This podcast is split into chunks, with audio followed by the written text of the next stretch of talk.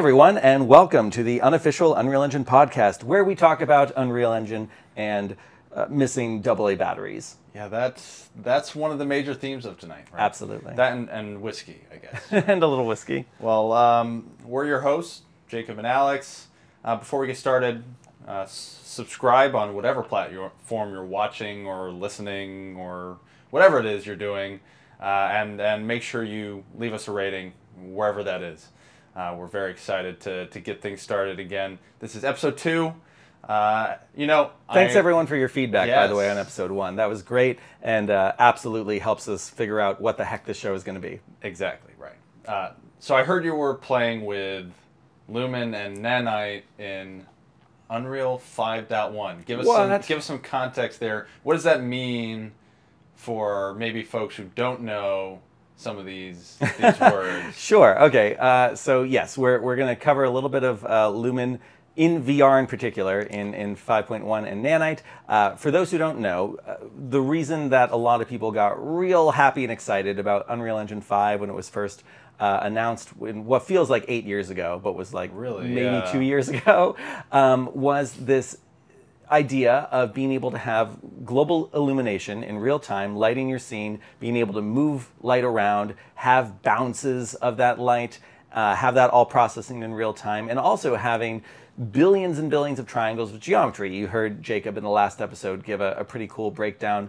of a, a technical talk that goes into Nanite. But Nanite, once again, is the ability to have almost like pixel level LODs, levels of detail, where it's okay to have billions of polygons in your scene because uh, Unreal Engine isn't really going to be processing more than what it can register at that particular resolution. And for Unreal Engine 5, that initial release, the 5.0 release, and, and as well as the early access one that came out um, about a year and a half ago, was really targeted at games and uh, I want to say like general games. So things like virtual reality, things like ICVFX, uh, things like foliage, translucency, these were not supported by Lumen and Nanite. However, with Unreal Engine 5.1, there is kind of a, a first pass at starting to bring this support to the fold. I've been playing in particular with the VR side of this for some time now and uh, wasn't having a lot of luck. I was getting lots of crashes, uh, very, very low frame rates, and I finally kind of hit on something of a yeah. A, a working model for like okay this is like a good frame rate and and it's running and it looks beautiful and i kind of just want to sit in a dark room with glowing orbs and meditate Yeah, I mean that that was pretty surprising for me. I got to try out a bit of, of what he was working on and seeing light bouncing around um, inside of VR was pretty pretty cool. And, and actually, uh, to kind of uh, give some more context here, I, I think one of the big things that um, people kind of expect jumping into real time and game engines um, that maybe they're used to seeing in other content or maybe other workflows like uh, you know Maya, Houdini, other DCCs that are not real time. Global illumination is this huge topic, right? Global illumination is about how light uh, bounces around the scene and interacts between objects. Um, it's it's a very complex thing to reproduce in real time, and and you know for most of games history, it's been a trade off between you know frame rate. Uh, and performance, and then you know, kind of a, a, a realistic and reactive uh, lighting system. And Lumen was so exciting for a lot of us because it came to the table, and then all of a sudden it can do real time. So like you can move a light, and things in your scene are going to change. And at the same time, it really kind of captures the quality of bounce lighting that a lot of folks were looking for, particularly in stuff like you know ArchViz uh, and you know places where previously you were relying upon things like baked lighting and, and other kind of tricks of the trade to get things right. Yeah baked lighting could process as many bounces of light as you wanted and that could look very beautiful but that light is then baked and you can't change it uh, Right. then you have you know stationary lights which for those who don't know allows you to bake a light but still change something like the intensity of the light uh, and the color but then movable light you would think that that is you know the the best ideal version of light to do. But in Unreal Engine 4, there were a lot of a lot of limitations with movable light, including you know a very high overhead, so you couldn't get a particularly great frame rate with it a lot of the time, and you weren't getting bounced light from it. So if you had a movable light hitting an object, you'd get a very hard shadow behind it. Um, you know, things like the skylight and, and other things like maybe an ambient cube map might start to give the illusion of bounced light and global illumination, but it was tricks. Yeah, and and uh, one last thing I'll, I'll add there is that there is uh, one of the one of the kind of harder things to understand is the difference between, for example, things you might hear about like real time ray tracing, Yeah. versus uh, what like Lumen is based off of. Uh, real time ray tracing kind of came, you know, maybe a year or two before what we saw with Lumen. Uh, the biggest difference is that real time ray tracing was essentially a way of kind of denoising like the the older way of doing things. It had a bunch of acceleration um, and and it was um, it's very it was very novel. Um, but the difference between that and what Lumen does is that Lumen um, a gets far better performance. Uh, B it supports things like um, essentially accumulating your your uh, detailed and bounce lighting over time, uh, which is super valuable for a bunch of use cases where maybe you don't necessarily need lighting to be, um, you know, uh, instantly accurate, but like a few frames is okay. Uh, and that was something that like ray tracing just simply didn't handle. Uh, in addition to all sorts of caveats like deform, uh, like uh, mesh deforming and uh, I don't know. All, all, there's really just a bunch of caveats that, that we had to kind of deal with with ray tracing Yeah. or like real time ray tracing um, as compared to Lumen, which to some extent actually does still do quote unquote ray tracing. You'll see like in the editor, for example, you'll see like do hardware accelerated tracing and stuff like that.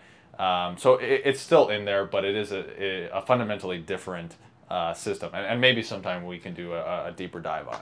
Yeah, the one other thing I'll add there uh, is Lumen uh, uses what are called mesh distance fields, which are kind of these uh, texture-based, approximate, almost like wax sculptures of uh, all the geometry in the scene, which is much faster for approximating the, the lighting. And also, we haven't mentioned Yeah. reflections, like the real-time reflections you can get from Lumen, especially if you're piggybacking off of hardware ray tracing, can look wonderful. So yeah, to be in VR with like a rolling chrome Yeah, ball so cool. that's reflecting the whole scene as it roam, rolls is uh, is very Yeah, exciting. may, maybe you can also help help folks understand a little bit more about why that's particularly challenging in VR. Yeah, it's it's challenging in VR. I mean, everything's challenging in VR first and foremost because you're rendering something twice, and uh, to make sure people don't feel sick, you're rendering it ideally at 90 or, or even 120 frames a second, uh, both those eyes, and you want it to be at as high of a resolution as possible. There's headsets like the uh, the Pimax and the Valve Index, which can support very very high resolutions for each eye, and that's a challenge. So often you're spending a lot of time optimizing the scene, trying to reduce your draw calls, trying to reduce the uh, polygonal count, baking all your lighting, and the idea of all the features we just mentioned of Lumen and Nanite starting to come to VR start to mean that the same reason everyone else uh, not using VR and some of the other things I mentioned that Lumen and Nanite have not supported yet is exciting is because um, now we can start to have a little bit less concern about the technical requirements of making something work for VR. And now we can potentially just start to think more about being creative. We can have a larger scene that's using hero assets. We can have uh, light that's doing some very exciting things and have a level of realism that just comes as part of that lumen nanite combination. Yeah, I'm actually um, one of the things that kind of popped in my head is I'm curious if, uh, given the fact that um, uh, trace is happening against like uh, distance fields, if actually you end up saving render time uh, in addition to uh, um, you know the, obv- the the linear benefits because if you're rendering both eyes like it's the same distance. I, I don't know. I have all sorts of questions. If people want to like comment down below about like.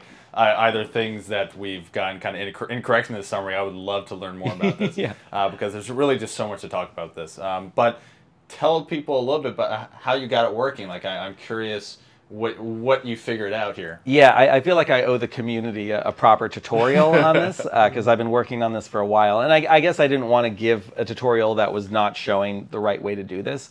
But uh, first and foremost, I'd recommend opening up the VR template.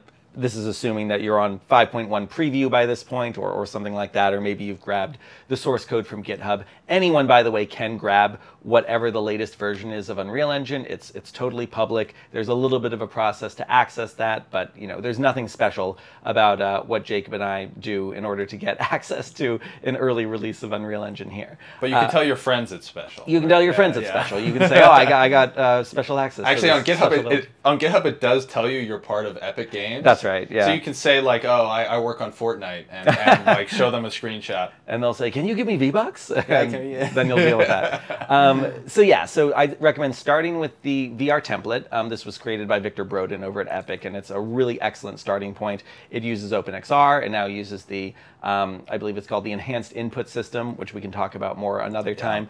And uh, then you just want to start with changing a few settings in there. It should already have DirectX 12 enabled. But if you want to use Nanite and you want Nanite to work well, you're also going to want to enable another DirectX 12 setting for uh, SM6, which I believe stands for Shader Model 6. Um, you're also going to want to make sure Generate Mesh Distance Fields is checked, which it should be already.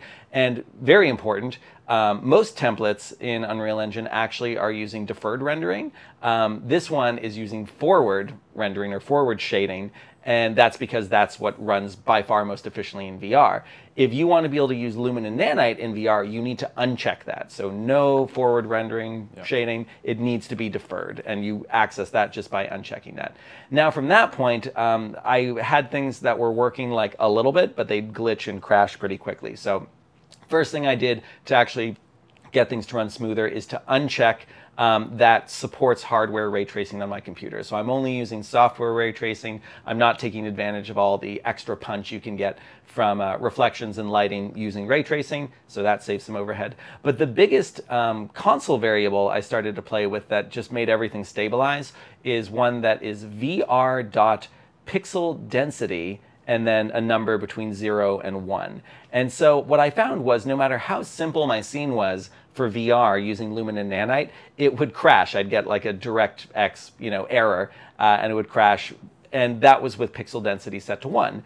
As soon as I started to bring that down to 0.8, 0.7, 0.5, everything stabilized, everything got smoother, and that's something that you can set up. If you're going to use VR Preview um, in Editor, then make sure you uh, set that up with your CVARs there. You can even put it in one of your ini files. I think the the game the game engine ini file in your Uh, config settings. yes. Yeah, so you could just literally have in there vr.pixel density 0.5 and then, you know, increase that, decrease that at runtime. I also have it in my level blueprint at begin play. Um, and then the other problem I was running into that has recently been solved is doing a build. Once you would build the project, it would uh, do something very weird when you'd press play, when you'd open it up, where everything would be rendering in your left eye, which made you feel like you were having a stroke. Your left and your right eye were both being compressed into your left eye. And the way to fix that is actually to disable uh, instanced stereo or instanced VR in your project settings, which again adds some overhead, but uh, w- doing things like lowering the pixel density help to compensate that. So that solves that. And then I do find now that my uh, built executables run very, very smooth. Uh, VR preview, a little bit of a lower frame rate. I do want to mention that VR mode, formerly known as the VR editor, actually runs the smoothest. And I don't know if that's like a resolution thing or what, but um, pop into any scene that's using Lumen and Nanite, and if you've got a VR headset plugged in, you should get that little VR mode icon that's in the top toolbar. Try popping into that. I've done that with a bunch of example scenes, and uh, it's very cool to just move around that way. Yeah, cool. Uh, and uh, I think, uh, like we said, that once you kind of get that working, it's just it's very fascinating to see what kind of results you can get with Lumina. Because you were playing around with uh, some some pretty cool assets. I won't like spoil your project if you're like Yeah, I mean, itching to, to release it as, as something cool, but Oh, it's okay. I mean, and, and for anyone who hasn't seen the, the little videos I released, so, you know, I started with some real simple orbs, glowing orbs and reflective surfaces. And then everyone's like, oh, is there nanite in there? What's it, the nanite? And it's like, yeah, it's, it's the simple static meshes in the scene, but it's not really taking advantage of nanite.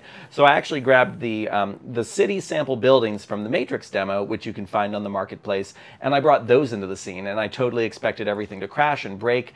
But uh, very quickly, I was able to fly around the city in VR with like full nanite quality there. And if you're using something like the VR editor mode, you can even turn on the debug uh, view modes for, for nanite and lumen to see like just how many triangles you're processing. But then when you go back into the normal mode, to be able to zoom from super far away and then Yeah. fly right up to like all the details of like a a statue or a sculpture on one of these buildings is really quite breathtaking. Yeah, it is, it's it's one of those experiences that I, I know both of us have spent a lot of time in VR looking at architecture in particular, um, and we I, I felt like when I was working on that, um, it always felt like making sacrifices. Yeah, for sure. So I mean the the, the hope or the dream I guess is, is that um, by enabling nanite in, in these use cases that all of a sudden you can really get the detail and kind of artistic qualities you're looking for with while making fewer sacrifices right? Yeah, um, yeah and I, I'm very excited about it A, couple other quick things I should mention. People have been asking about what I'm running this on. Um, I have a laptop with an RTX 3080M, as I'll call it, the mobile version, which is different actually from the desktop 3080. Some people don't know that, so just want to point that out.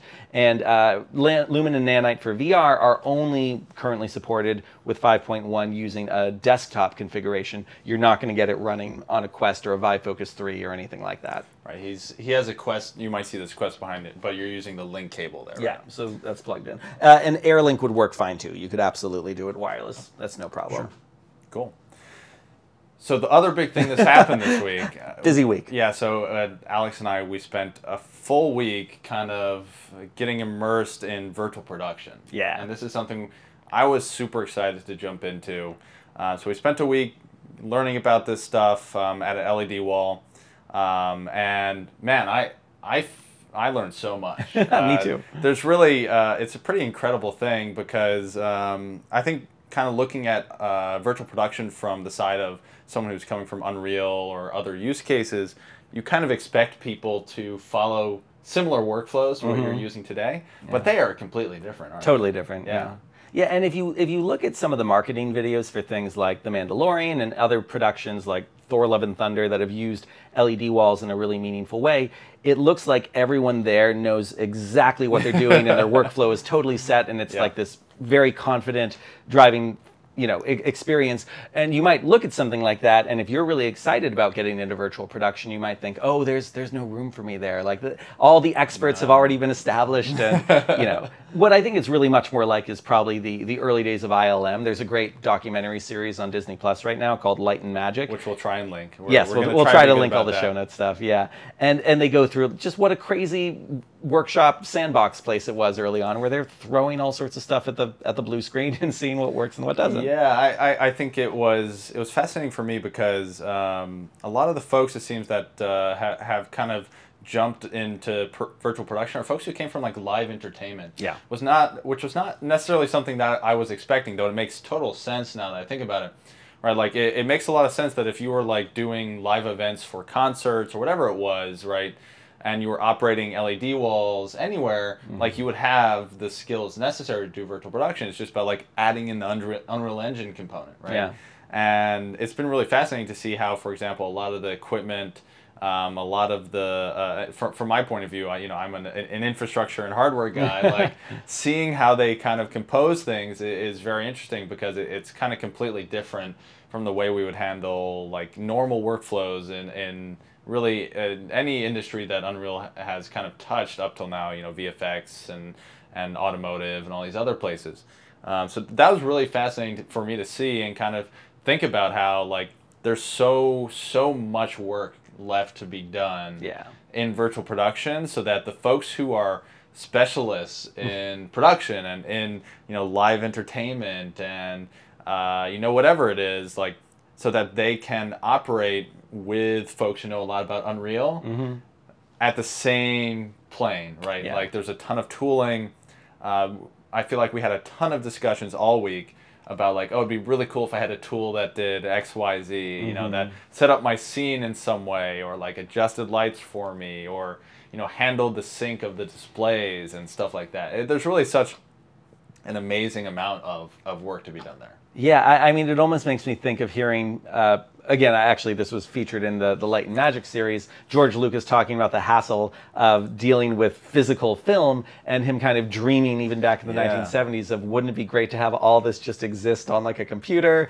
and you know we could do all of our editing and cutting that way and it would be so simple. So that desire to have a level of automation and having everything kind of pre-configured and set up and and have things be speedy and to be able to iterate very fast. Like that's most virtual production, in my understanding now, isn't quite there yet. Even if you're someone who specializes in Yeah. like LED wall configurations, you're going to find from one LED wall to the other. You can't necessarily bring one kind of setup with you uh, for every one of them. They're all going to have their own eccentricities, and there's not a lot of standardization between how all these different systems talk to each other. So there's a lot of room for innovation there. And, and it's it's also, I mean, uh, on kind of a, a nerdier side, like a, a lot of this. Um, well, one of the comments I was kind of making was when you take these LED walls and you, you know you're moving them around and you're kind of taking them place to place. That's that's very much live entertainment. Yeah. Uh, it's the kind of thing where you you know you set them up and they are um, you know you, you you know you load the project file for the the touring group that you're with right? Like you set that up you have it working and usually you know there's not a whole lot that changes so everything's fine. Yeah. right? Um, but what is pretty interesting is that you know these walls are now being kind of parked right? They're they're fixed kind of uh, studios. And as soon as you do that, you know, it becomes infrastructure, and all of a sudden there's all these new challenges about okay, how do we not just accommodate one artist? Like, how do we accommodate tons of different assets? How do we accommodate, you know, uh, um, productions coming in and out? And I think that's really pretty fascinating in terms of like also things that Unreal Engine was not prepared No, no, to no. do, right? Like, uh, Yeah, there's a lot The number of like times we swore off Perforce, I know, I you know, know. is incredible. Um, I, so I think there's like there's a ton of stuff there, uh, and I'm I'm just really excited to see kind of what people do. To be honest, um, on top of like what people make, right? Like I, I think there's just a ton of, of tooling and, and stuff like that that you know fo- like I, I yeah, it's gonna be and, awesome. and I, I would just encourage anyone who's a tinkerer who who really Yeah. is passionate about this space and wants to get into it. There's a lot of opportunities to do that. You know, start by learning nDisplay and um, and the switchboard system in Unreal. Uh, maybe start playing with some of the other software that interfaces with that. There's a lot of YouTube videos that cover this kind of stuff, and you can start by basically having your own quote unquote LED wall set up with Yeah. a couple monitors like the ones Exactly, yeah. Jacob has behind us here. Um, and those can you can use action figures or something like that and treat those as human scale Yeah, that'd be people. fun actually. I might try that now. Yeah. yeah, absolutely. You, you can do it with a home setup. You don't need something crazy. Um, you know, with an asterisk, like Yeah. like we're saying, it, this stuff is not completely solved. So like, you're gonna have to kind of expect you're gonna you're gonna hit some walls here and there. Yeah. Uh, but that's really the f- fascinating part of being part of the Unreal Engine community right now is watching how fast this is growing.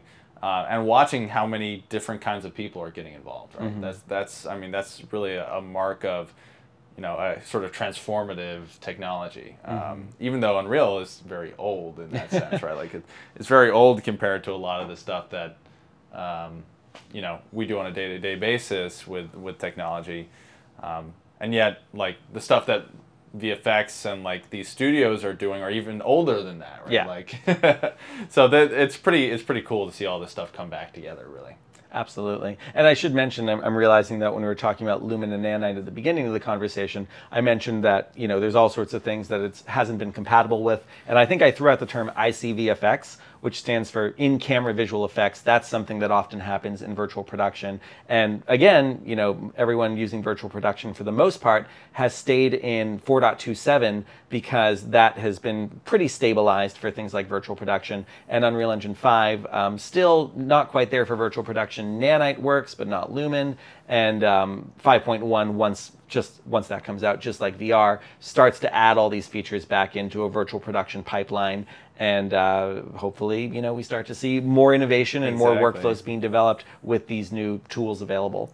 Yeah, I, I think there there's there's definitely good starting points today to, to go out and, and get started with this stuff. So I, similar to Alex, like if you're interested in this, like if you want to become a part of virtual production, I would just get out there and start trying it. Like just literally set up your monitors and do it like Alex said. I think that's a great idea. I got some like you know bobbleheads over there. Like I'll do it. You know, um, I think that's really a great way to start because you might think that your home setup is very different from like what folks out there are doing, but everyone's still figuring this stuff out. Yeah. Like no no one has the the kind of ideal solution. Everyone's still experimenting. Um, so 100%. Like I think it's it's a cool space though.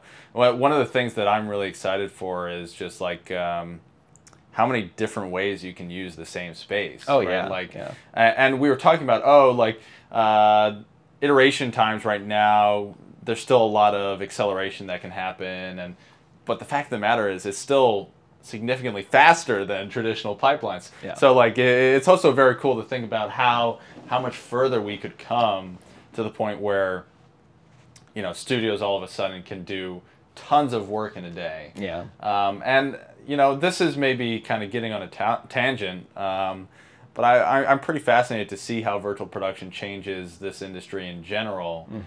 You know, not just for the you know Unreal or the technology.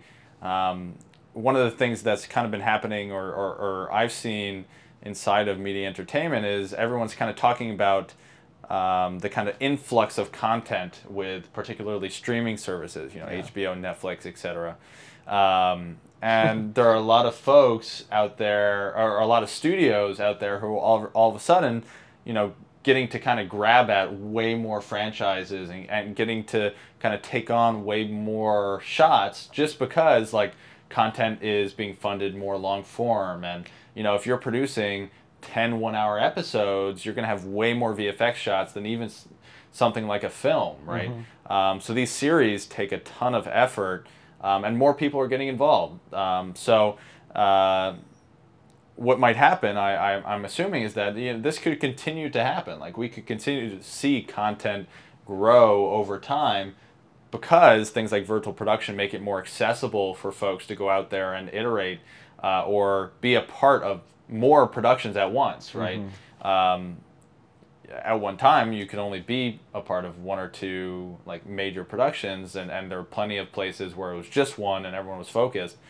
Um, but nowadays, uh, and and maybe with virtual production, all of a sudden you can get a lot done. Yeah. Um, and I, I'm really excited to see kind of where that goes. And these stages are growing incredibly fast. I think in the past year, something like 400 new, you know, LED wall stages or virtual production stages have been constructed. A lot of them, um, obviously internationally, but a lot of them on the west coast of the United States. Uh, more and more popping up on the east coast. Yeah. And uh, you know, I- I should also mention too that if anyone does feel like that they're at a level here where they can do something really exciting and they're looking for work, actually reach out because there Yeah. could be some opportunities on the horizon. So don't be afraid to say, hey, this is something I've been playing with. Here's a few sample projects I messed around with, and uh, we could have a conversation. yeah, yeah, for sure. I, I um, I, I think uh, I, I, I haven't quite lost the thread that I that I, I, I was on, uh, but that was an important comment, so I did. I Oh, like. I, I no no hundred percent.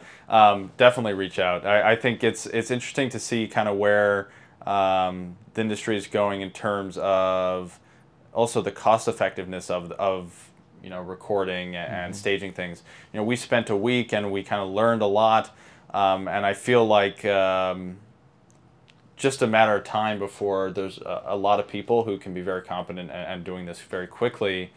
Um, and one of the things that happens across the VFX industry is that folks, you know, they go out there. Um, if you're making a movie, you might say, okay, I have 1,500 shots, uh, and a bunch of studios might bid on some of those shots. Um, as the cost of, you know, production goes down with things like, um, you know, virtual production, uh, it's going to be pretty fascinating to see how kind of everyone in the in the industry has to respond. Yeah. Um, because there's a pretty large chance that there's a there's a good number of folks who are kind of going to have to get on this train so that you know they can make sure that they bid uh, and are able to get work uh, just because they're competing against a bunch of people who can maybe produce content faster or produce more iterations or maybe their work is better because they get a chance to access different ta- talent pools or et cetera, et cetera, et cetera, right? Like Yeah. there's so many interesting effects that this this kind of stuff could have um, on even the content you see at home. So like e- even if you're not invested in this, chances are you're going to see the effects of this happening probably much quicker than you're expecting, right? Like Mandalorian had a, had a pretty huge effect across this industry when it comes to thinking about how to make new productions. Yeah. Yeah, and just the idea that this can all happen inside a real-time game engine like like Unreal is is pretty incredible. I don't think anyone thought um, 20 years ago that the kinds of things people were doing video games on could actually support an actual feature film or, or high prestige uh, television series. Yeah, hundred percent. And there's so many cool people out there who are doing exactly that. you know, out there making you know shows or making feature films, and and there's really so much uh, uh, amazing uh, um, content out, or like content on its way or out there already, right? Like. Uh, I, I think it's it's pretty impressive to see see how people are jumping on this technology. Yeah, absolutely. Um, one thing I think uh, Jacob and I were discussing would be a fun thing to do every week is just a little highlight of something that Yeah. caught our eye of um, something going on. And like we're not going to this is not going to be a news show. We're not going to actively be seeking out like what are the 10 things you need to know from what happened this week? Um, not our bag. But i thought every week would be kind of fun to, to do something. So like this week uh, something that caught my eye my friend kevin labson uh, brought this to attention. Um, brielle garcia had a really cool post on twitter where um, they were using uh, a marilyn monroe-esque metahuman and had that metahuman moving around, but then he used something called DeepFace Lab, which allowed for a real-time deepfake to be mapped onto the metahuman's face to make this one look more like Marilyn Monroe. And with all the mouth movements and everything going on with um, the character, that now looked exactly like it was Marilyn Monroe's face. Now, it's interesting to talk about something like the uncanny valley because I saw some people saying like it doesn't quite look like Marilyn Monroe. What's going on here? Yeah. And as far as I could tell, if you paused any frame of what was going on there, it did look like Marilyn, Marilyn Monroe, but the the movements Yeah. that can have another uncanny valley to it because the way you capture, whether you're using you know a, a lower end or a higher end motion capture system, whatever you're doing for the face, it can start to feel a little robotic, a little wooden, and at that point, no matter how excellent the capture is. Um, or how excellent the, the model is and the, the deep faking going on with the face, um, it's still going to feel a little bit off. And so, you know, there's several kinds of uncanny valley, and I don't think everyone always thinks about that. It's not just how something looks. That's like metahumans in general, Yeah, though, absolutely. right? Like uh, what we saw with the Matrix demo, Yeah. and you know, meta Keanu Reeves and, and such. There there was a huge number of people who, who were like, that looks nothing like Keanu Reeves, and a huge number of people were like, wow, that's the coolest thing ever. That looks exactly like Keanu Reeves. And I, I, I think um, it's not it's it's it's not like a an experience thing. It's not like a you look at so many you know rendered images or you pl- spent uh, you know spend so much time in Unreal and all of a sudden you can detect metahumans. It's this is a natural physiological thing that like you are are programmed to detect even the slightest you know differences with reality and with faces faces and people are one of the things like we are most he- you know heavily programmed to be able to detect and so with something like that I, I, I think that's probably a lot of what's going on is like even if it was almost perfect people would have such a strong sense that it, it would be so difficult to achieve Exactly. And so, um, yeah, Brielle does all sorts of very cool projects in, in Unreal Engine as well as programs like Snap and other things. Uh, follow them on Twitter at Taco Lamp if you get the chance. And uh, thanks, Brielle, for everything you do.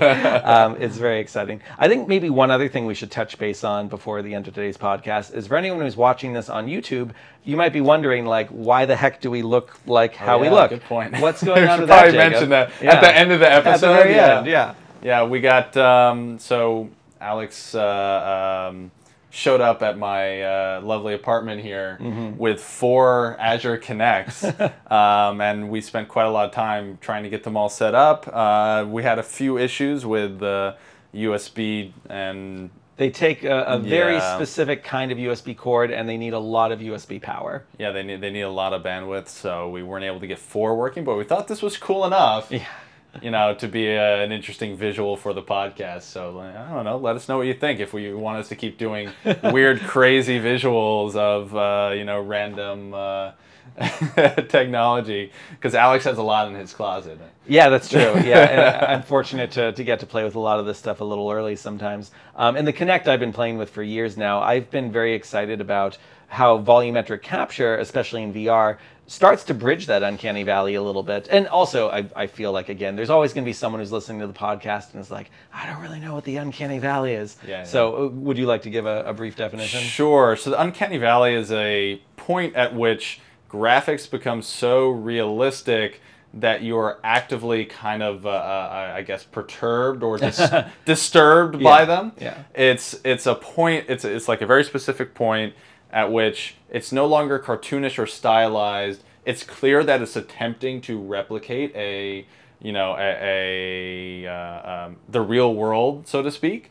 Uh, but it doesn't quite hit it, or even sometimes like it, it surpasses it to the extent that like um, you know maybe portions of the image are incorrect, but some are so accurate. Yeah. Like the the contrast even can, can be uh, deterrent. Unsettling. Um, unsettling, yeah. And, and I think one of the actually the greatest examples of this was NVIDIA once did a demo with, um, uh, they did it with like, I think eight, at the time it must have been Turing or, or uh, the generation before Volta, you know, eight of the, I, I think it was like Quadro 6000s of the guy's face. Do you remember that? It was like a bald guy with Yeah, a face. I remember And this. he you know, he was doing all these mouth movements, and everyone's like, "Oh my god, this is so weird!" Like it was a little too real, and everyone was like, "I don't know if I like this." Yeah. Um, but the Uncanny Valley is just a kind of a huge debate across this industry in general. Like, what do you do with Uncanny Valley? Do you do you really attempt to go for it? Is stylization, you know, is Pixar right? Right. um, I I don't know. I don't have an answer. Yeah, like uh, I played a lot with metahumans, and it's interesting because a lot of what my understanding of what Epic's trying to do there is make it very easy to not be in the uncanny valley while still having a very good-looking digital human. Um, but I did find that even within the constraints of what was there, uh, my team and I have had to do a lot of massaging before we find exactly the kind of metahuman that is going to feel good, especially in VR. I think there's even more of a sense of the uncanny you valley get in the- VR. Yeah, hundred percent. Yeah, you get dead eyes looking at you, and that's no good. And you want to, everything to feel as natural as possible. Yeah, for folks who have never tried VR, one, one of my tropes, and Alex has probably already heard this multiple times, but is that when you are in VR, it's a it's an essentially different experience. Like uh, for example, the the Ha- the first um, or really the first all the Halo games. Like Master Chief is like nine feet tall, right? and you can't tell because when you play Halo or you play, uh, you know, 2D games, it's all just about how it looks on the screen. Right. Um, it's all just about how your character compares to uh, its surroundings, and it's really kind of al- almost impossible to detect that. And yes, you can like pull out your ruler and figure out that Master Chief is nine feet tall. That's how we Right, know. right. Uh, but the thing is, as soon as you get into VR, it is instantly apparent. It's the kind of thing where um, I remember uh, we had scenes, for example, just like household appliances, and I would be trying to like configure them on my display, you know, inside of Unreal, so that like my fridge looked like a fridge, and I'd be like, okay, that looks good. I would get in, and it would be like four feet too tall, right? It, it would just be completely ridiculous, um, and it took I think quite a while for me to even get close. Um, so it, it's a, it's a very different design constraint. It's pretty interesting. Yeah, absolutely. And if anyone wants to try this out for themselves, there's a setting in Unreal Engine um, in the world settings that allows you to set the world to meters scale, and by default that's at 100. If you change that setting, you're gonna you're not gonna notice anything feeling different unless you're in VR. Just as Jacob was saying, Yeah. like if you're looking at a screen, there's not really a sense of scale. But if you take that slider and bring it down to 50 or bring it up to 200. In VR, you're going to really feel how different the world is. Yeah, one of, one of my favorite. I'm gonna kind of brag here for a second because one of, one of my favorite uh, um, mechanics I ever made in VR was I was working on this initial prototype for like a um, like a ba- basic like architectural sketching thing in VR where you could like draw walls and Cool. connect them. Um, but I was I spent a lot of time thinking about okay how can you like zoom out and like visualize it from top down you know floor plans whatever, um, and I spent a lot of time on this and then I I decided that the best way to do it was to leave the controllers the same size. They'd be this like little tiny like what are these controllers for ants right? Like they'd be the same tiny size but you would continue to grow and because the controllers were in your hands and you could feel them that was one way that you could instantly feel the scale Yeah. without like you know kind of having to take your headset off and reset your experience or Mm-hmm. or you know trying to you know, banana for scale, like Reddit, right? Like Yeah. there, there, there was really no way to do it, but like if you kept it the same, all of a sudden you had this like instant perspective. It was pretty interesting. That's funny. I spend a bunch of time trying to make sure that when I have an input in, in Unreal Engine that changes your world to meter scale, that like everything scales perfectly with it. So you never feel like the controllers are getting too big or too Yeah, small. and- but I actually like that as a reference point. Yeah, it, it, it was something I wasn't expecting. It was probably like a, a, a bug or something, right? That I introduced. I can't remember at this point.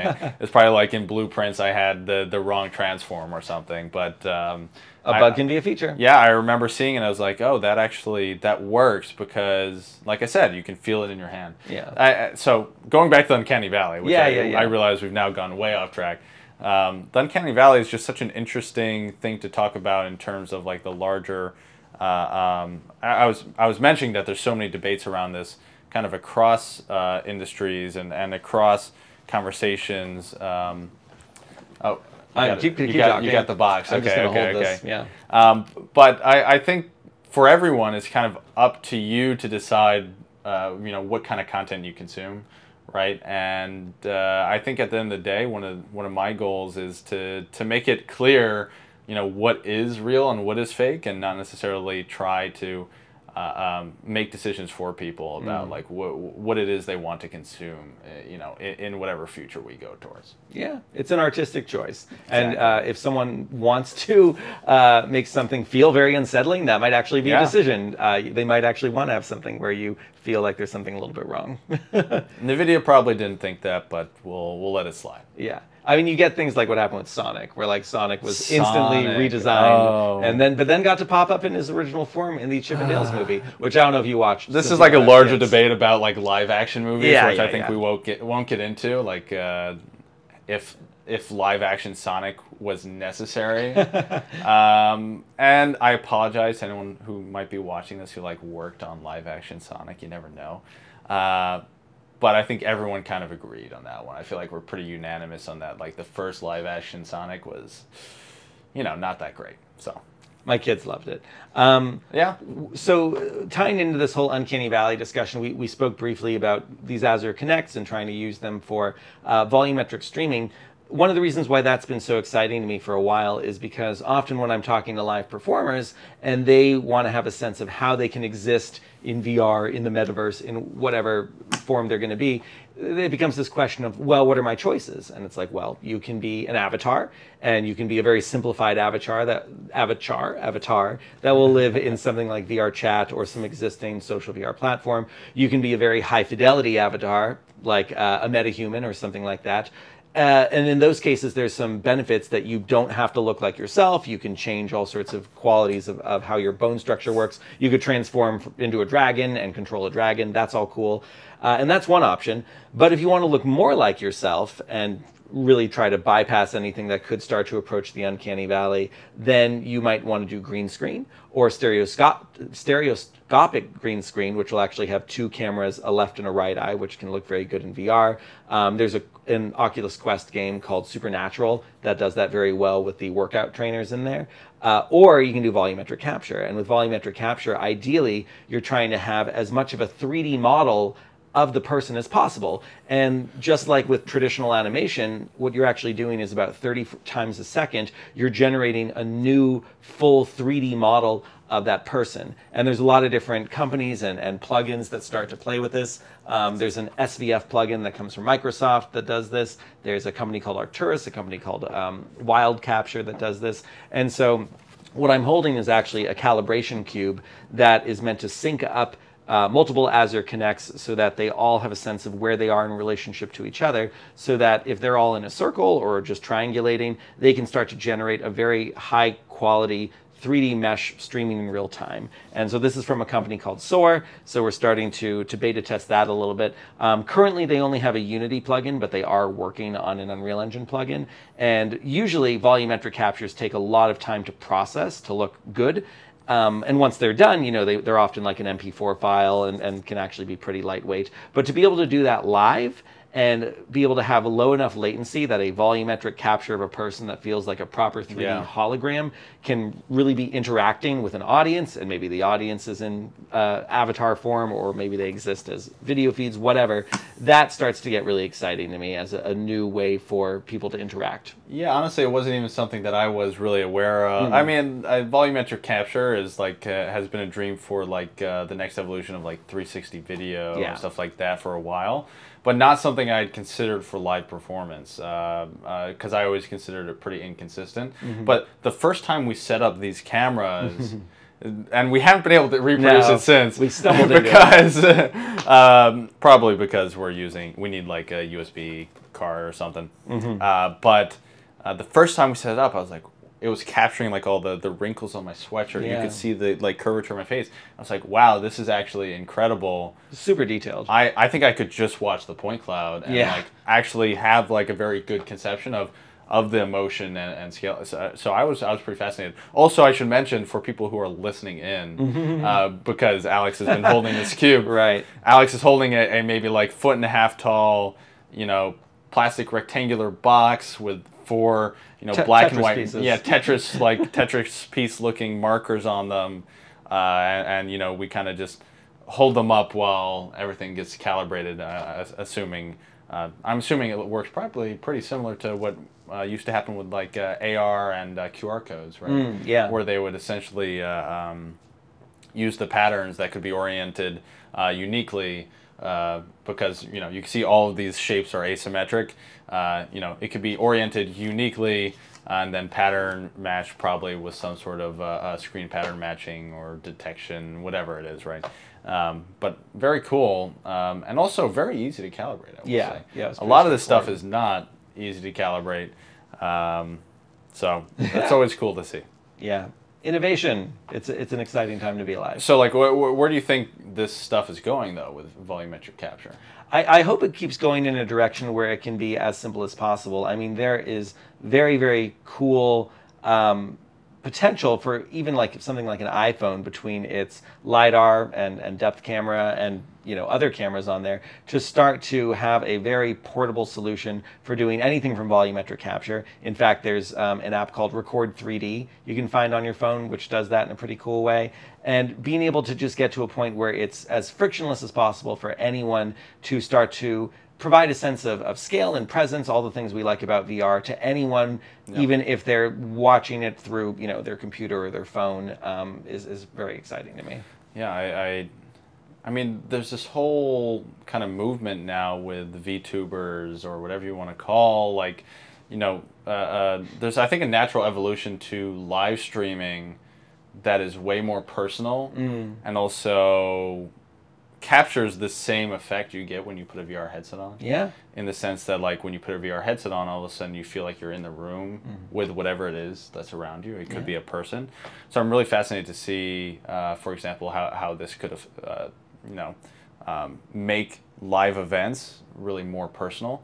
I, I remember, you know, in, in really, I mean, even today with a lot of stuff that happens inside of, you know, Meta or Oculus, whatever you want to call it, um, their platform, um, 360 video was never really something that um, really captured my attention very much because I always felt uh, that it just, well, quote unquote, felt flat, Yeah. right? Like Haha. it, it legitimately, I, I didn't, it didn't feel any better to me Right. necessarily than you know a large screen TV where there was a cinemat, you know, quote unquote cine- cinematographer. That's that. Actually, I'm, I'm going to remove those quotes. I feel like I'm being offensive to sports photographers who are, I, I'm sure, extremely talented and dedicated people. So I'm going to take that away. Okay. Uh, the cinematographers Noted. in in sports who like are, are actually guiding the action and, and giving me the best view. What I think would be interesting though is like if, for example, you could do something volumetric where I actually feel like I'm sitting in the stands, or Mm-hmm. or maybe uh, uh, you know someone spills popcorn on me, and you know like I, I don't know what it is, right? But uh, there's something more compelling about that to me. Yeah, I hear you. Um, well, there's one other app that I was hoping to highlight before we wrap up Yeah. today's um, session. It's uh, one that I saw in the Real Time Filmmakers Facebook group And uh, I thought that sounds amazing. The the pitch was basically, hey, would you like to be immersed in Unreal Engine environments and using a green screen start to um, insert yourself in, in basically a virtual production capacity into these environments using just your phone. So in the spirit of like where we hope this is going in the future, the advent of like cloud streaming to be able to get Unreal Engine scenes um, onto something as as portable as a phone, and to then use something like the AR detection capabilities, AR kit on an iPhone, for example, to start to move around the environment is very very cool. So this is something that is really only going to be visible to people watching um, on the stream. But I do want to just demonstrate the app, which is called Skyglass. It is on test flight. You have to mention also runs in the cloud. Yes, in the cloud. Yeah, so your you know your phone's not doing any of the the processing, so it's running in um, Unreal Engine. Yeah, runs in Unreal Engine. You'll actually recognize some of the scenes here. Um, right now, right now, as I move my phone, it's actually starting to move around the environment. Um, if I had a green screen behind me, I would be putting myself in this environment at this moment, which would be very cool. And I could record a video doing a, a news broadcast from the subway, which I actually did do with my child. um, I was like, ah, welcome to the Yeah. subway. And um, what's also cool is there's a little game controller here. And then this actually allows me to steer around the Unreal Engine environment. And just once again, to emphasize what Jacob mentioned about this being on the cloud, none of this is actually rendering using my phone's hardware. Essentially, this is the same as running like the Netflix app. I just need to get a video stream and I need to send a little bit of input data back, um, the same kind of way you might, you know, do something like Bandersnatch on Netflix and have that slight bit of interactivity. But as I move around this environment, this is all being rendered on a computer on the cloud. Which is pretty awesome. I mean, the it's really cool to see how, how folks are, are are doing this kind of stuff, and, and I would really love for this kind of stuff to be that bridge, really, for virtual production. Like, for folks who are interested in virtual production, maybe coming from a background where. Uh, you know, they set up a green screen in their bedroom, and they're like, "Oh, I want to get into, I, I want to get into real time. I want to kind of understand and experiment with this." This would be a great way, I think, for someone to get started. Just download an app, and all of a sudden, you know, your background has, you know, background replacement and tracking, and you get perspective. I, I like, I, I haven't personally tested it on like a, a solid green screen. Yeah. Uh, but given the results I got, uh, like I have a, sh- a, a wall in the other room that's painted green. Great. Given the results I got just with a painted wall, Mm-hmm. I, I think I'd be very excited to see what someone could do with, with you know a proper setup. Yeah. Pretty exciting. well, I think I guess we'll cap it there. Um, thank you so much for listening, watching, um, and uh, and just like we mentioned at the beginning, uh, subscribe to the podcast wherever you're watching or listening, uh, and leave us a rating or a like.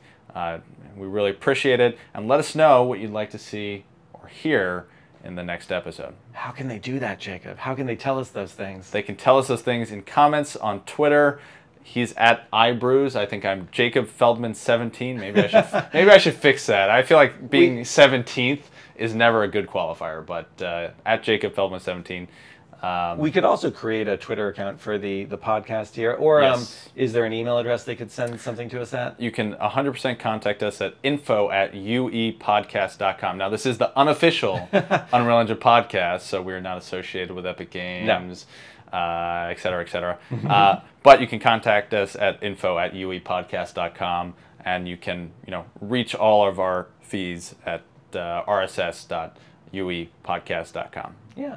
Um, a couple final things to wrap up. Please do register for Unreal Fest if Yes. you can. It's coming up in mid October. Uh, Jacob and I will both be there. I'm sure we're going to try to do some interviews and, and try to see as many cool things as we can there. Um, I'm teaching a course on virtual reality, which will be fun because it's based on a course that I've been teaching privately for about a year and a half now, and I've never been allowed to show any of that to the public. And finally, that'll be something that will be both at Unreal Fest and then posted publicly. Um, I also want to mention that I was on the CG Pro podcast last week. That was a really fun conversation with um, Edward Dawson Taylor. CG Pro is a very cool company that does a lot of Unreal Engine training. Um, check that out. This coming week, I'll be on a podcast with uh, Vikas Reddy from Light Twist. Light Oh, Twist is another very exciting virtual production app that I'm sure we'll talk about more in a future episode. But uh, I believe that will be live on Tuesday at noon Eastern Standard Time. So keep an eye on the Light Twist or the iBrews Twitter account iBrews. for more info on that. Very cool. All right. See you next time. Thanks, everyone.